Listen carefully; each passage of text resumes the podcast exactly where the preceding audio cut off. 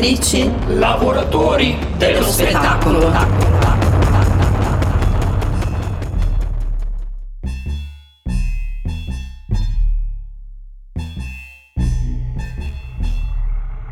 Benvenute.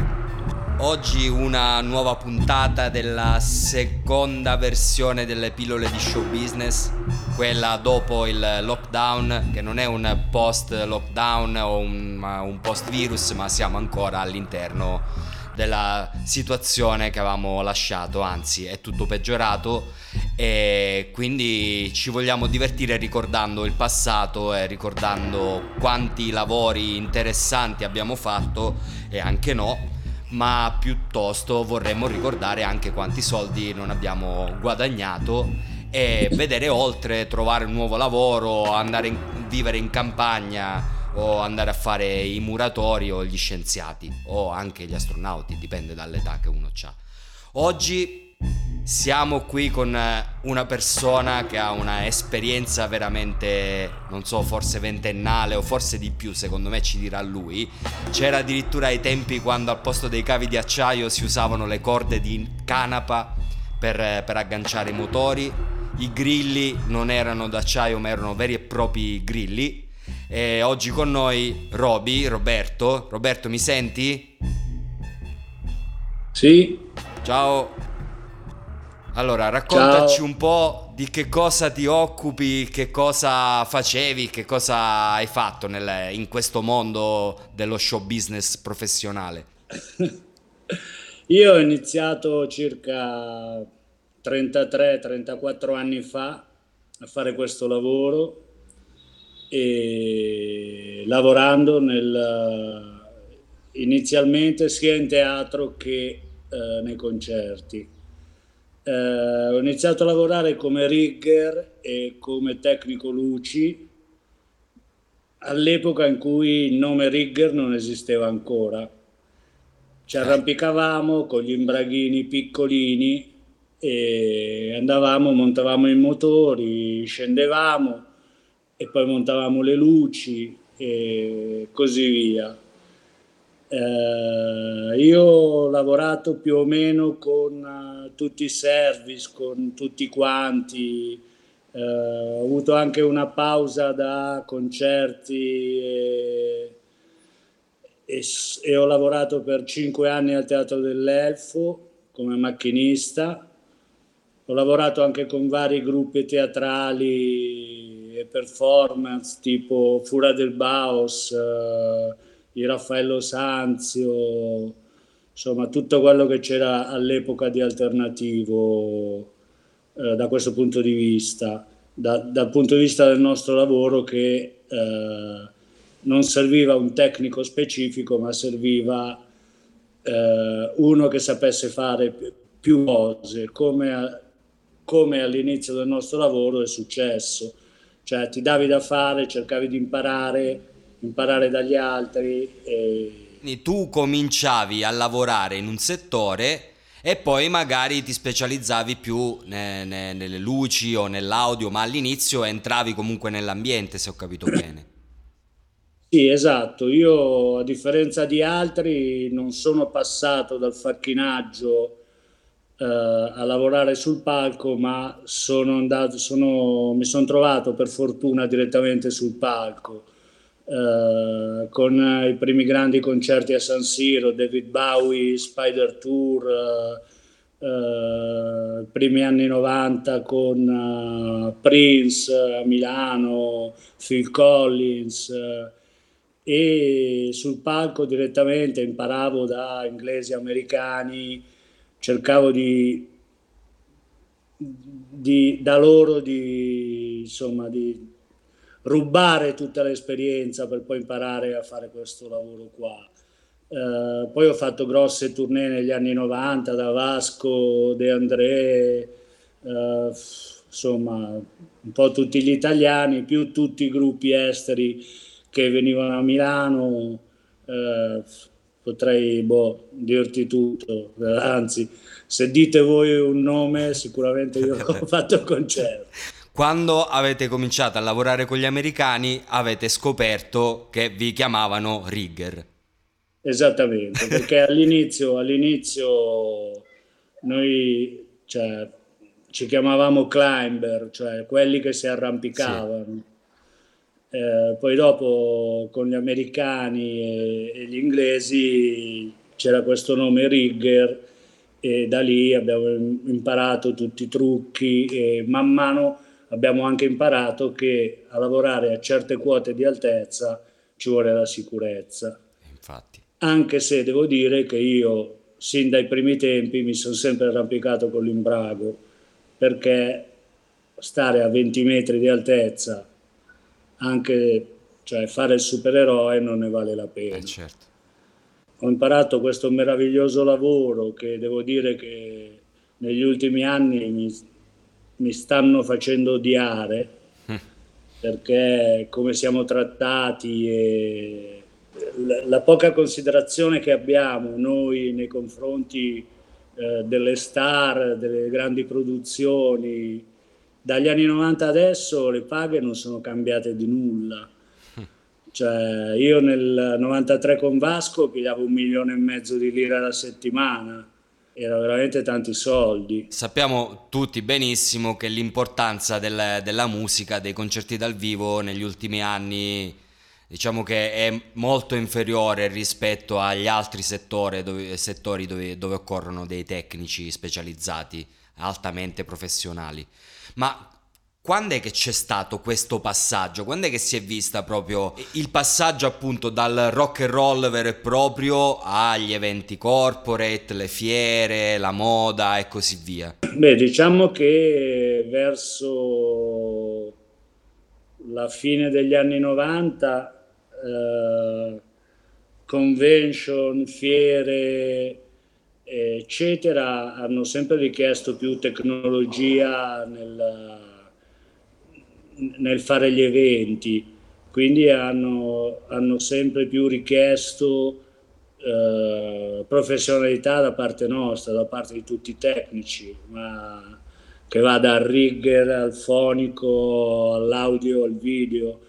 Si è sviluppato negli ultimi anni soprattutto molto il video. Sì. Perché funziona anche come luci, diciamo, perché quando un video è fatto bene, spara tantissima luce, è insomma tanta roba.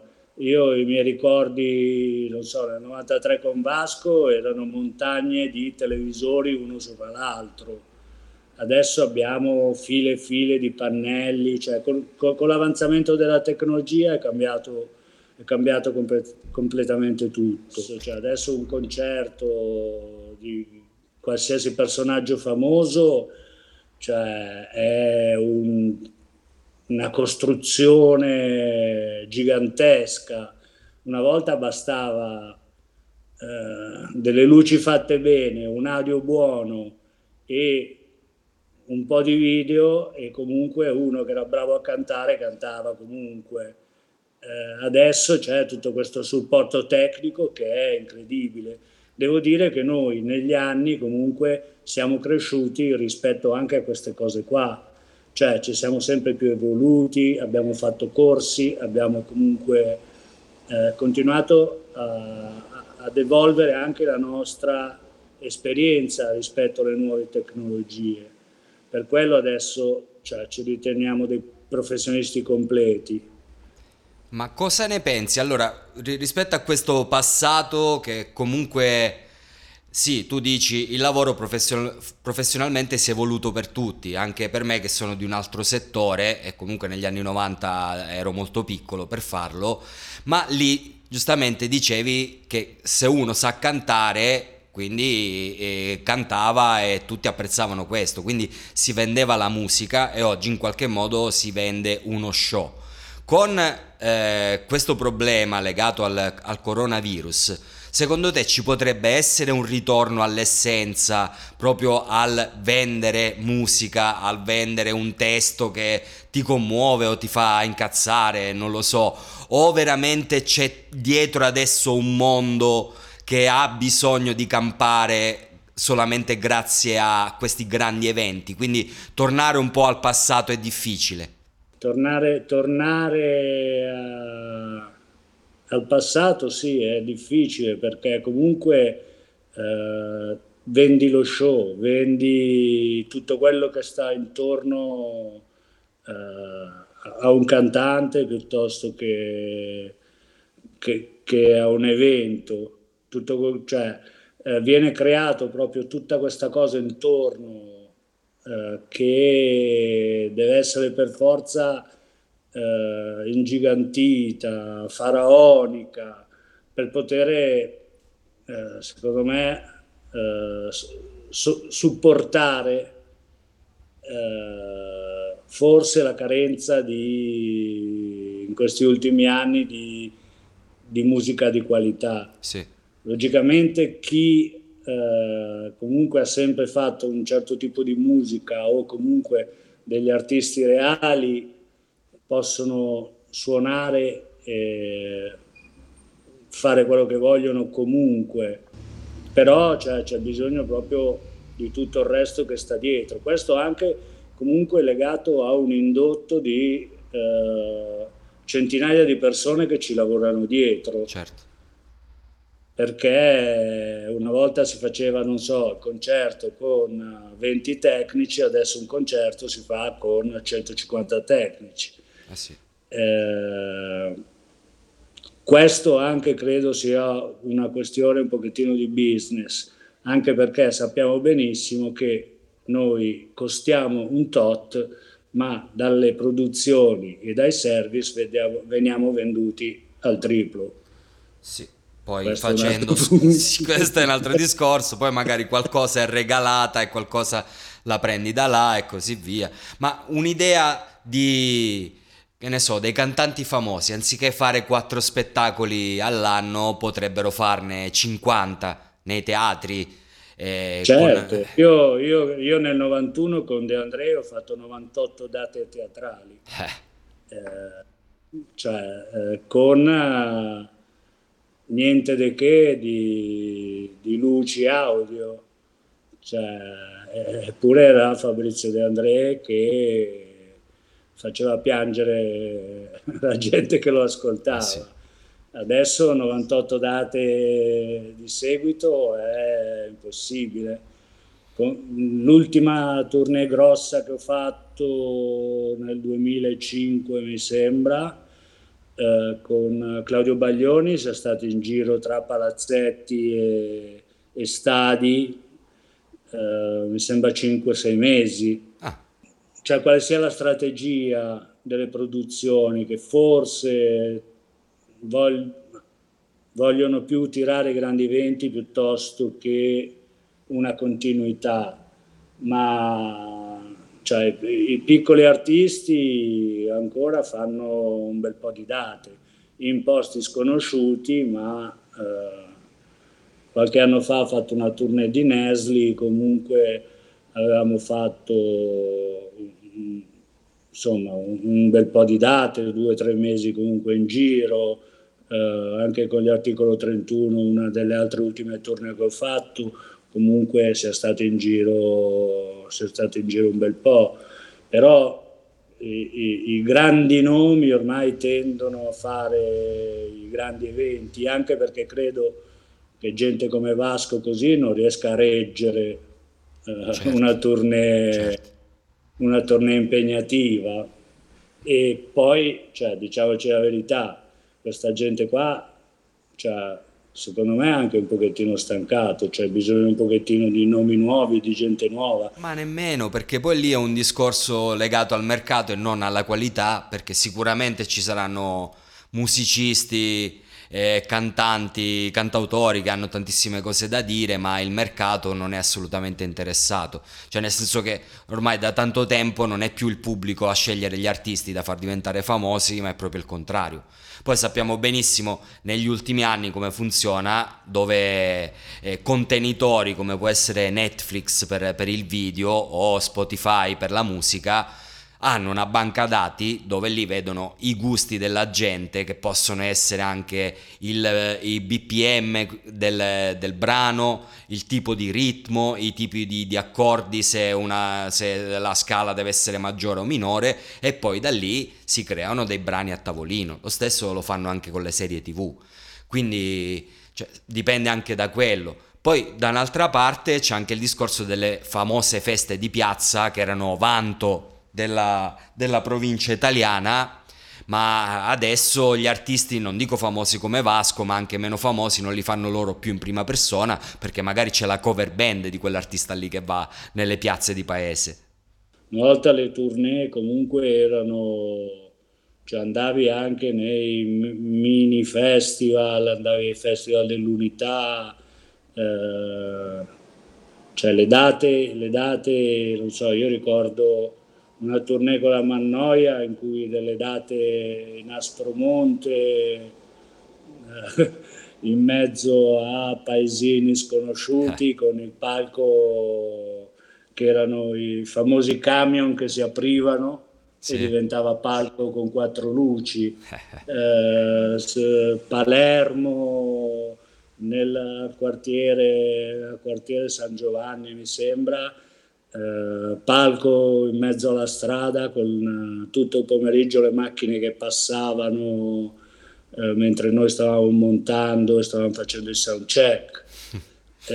Queste cose qua ormai non esistono quasi più, appunto come dici tu, le cover band o i microgruppini che escono e muoiono, i microcantanti che escono e muoiono.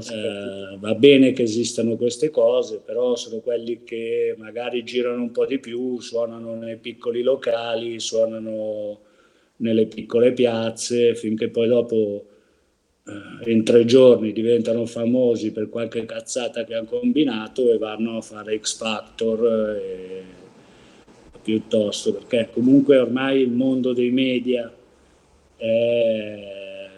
ci ha sconquassato tutto. Cioè tu basta che, non so, io sono super tatuato da tutta la vita, questi qua si tatuano sulla faccia e sono diventati supereroi. Ormai conta di più l'immagine, sì, queste cose che piuttosto che della buona musica, sì, i contenuti. Infatti comunque la trap, secondo me lì c'è anche per fortuna finalmente c'è stato uno scontro generazionale, il fatto che le persone dai 30 anni in su non siano tanto interessate alla trap, secondo me è un bene, perché finalmente significa che i giovanissimi hanno ripreso in mano i propri interessi, quindi è una scelta che hanno fatto loro. No, certo. Assolutamente, ma anche perché proprio i contenuti di certi tipi di musica sono la riflessione di quello che è la società adesso. Sì, sì, sì. Se gente della nostra età ascoltava cantautori piuttosto che grossi gruppi rock o punk che dicevano qualcosa contro la società, comunque era una ribellione rispetto a certe robe. La ribellione per i ragazzi di oggi, svuotati dei contenuti sociali, perché svuotati dei contenuti sociali, preferiscono ascoltare gente che manda a fanculo tutto a prescindere, non finalizzato a un'idea, diciamo, politica o sociale, ma così alla cazzo sulle donne, sui soldi, su insomma delle cose che abbastanza effimere secondo me. Ritornerei al punto e ti chiedo, tipo, in questo preciso momento dove vorresti lavorare, in quale settore? Vabbè, magari nella musica, nel corporate, vorresti fare una sfilata di moda, non lo so, uno solo. Vorrei continuare a fare il rigger, al di là della musica, delle fiere o della moda. Vorrei continuare a fare il mio lavoro, cosa che per ora è impossibile, anche perché le piccole cose che ci sono vengono fatte direttamente dagli assunti dei service e non c'è più spazio per tanta gente, per cui serviamo noi che siamo dei freelance. Mm-hmm. Cioè, non essendoci più grosse cose tipo la fiera della moto in cui ci sono 3.000 appendimenti in fiera, in cui le sfilate in cui ci sono una valanga di sfilate settimanalmente, serve gente, il salone del mobile, i concerti e i festival,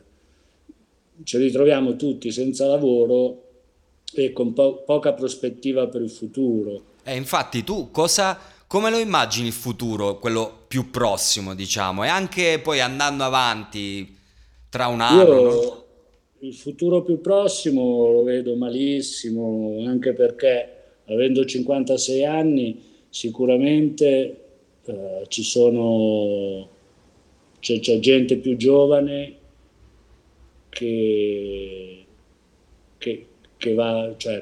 viene chiamata al posto mio, anche per una questione magari anche di prezzi. Certo. Perché io comunque non scendo da determinati prezzi e invece qualcun altro va a lavorare a meno. Certo. Per cui la vedo malissimo. Quello che vedo più male è che a 56 anni, avendo fatto tutta la vita questo lavoro, non so dove potrei andare a lavorare, non so cosa potrei fare.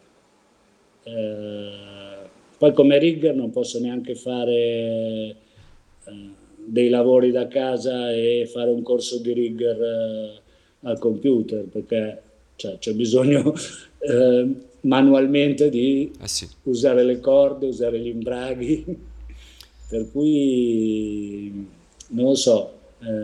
Io sono veramente in crisi perché non so quando riprenderò a lavorare, come riprenderò a lavorare. Comunque è un periodo di incertezza perché siamo ancora in emergenza. Adesso, ricominciando la scuola, forse si parlerà anche di noi e di capire come poter convivere con questo virus in modo da far socializzare la gente, perché poi questo è importante, come è importante la scuola per i più giovani. Anche le persone hanno diritto a svagarsi, quindi ad andare a vedere un concerto, ad andare in teatro o andare a visitare delle mostre, delle fiere e così via.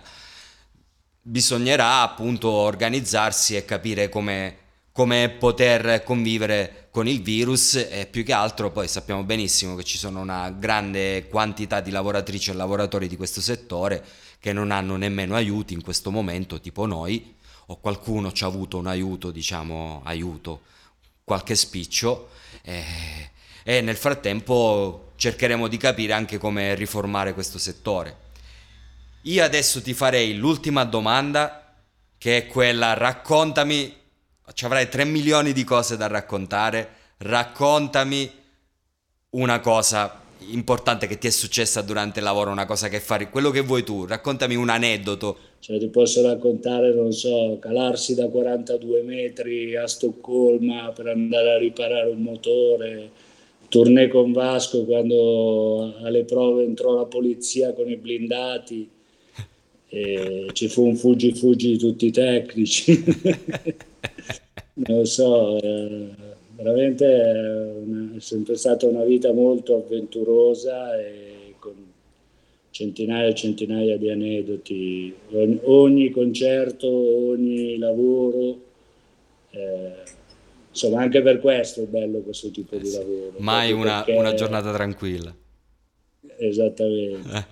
Poi quello che devo dire è che comunque abbiamo sempre dato l'anima a questo lavoro, e anche nei momenti di difficoltà, di problemi tecnici soprattutto, abbiamo sempre portato a casa il lavoro, non è mai saltata, io non ho mai fatto saltare una data, sono saltate le date per temporali, abbiamo sempre portato a casa il lavoro. cioè gli show sono sempre funzionati.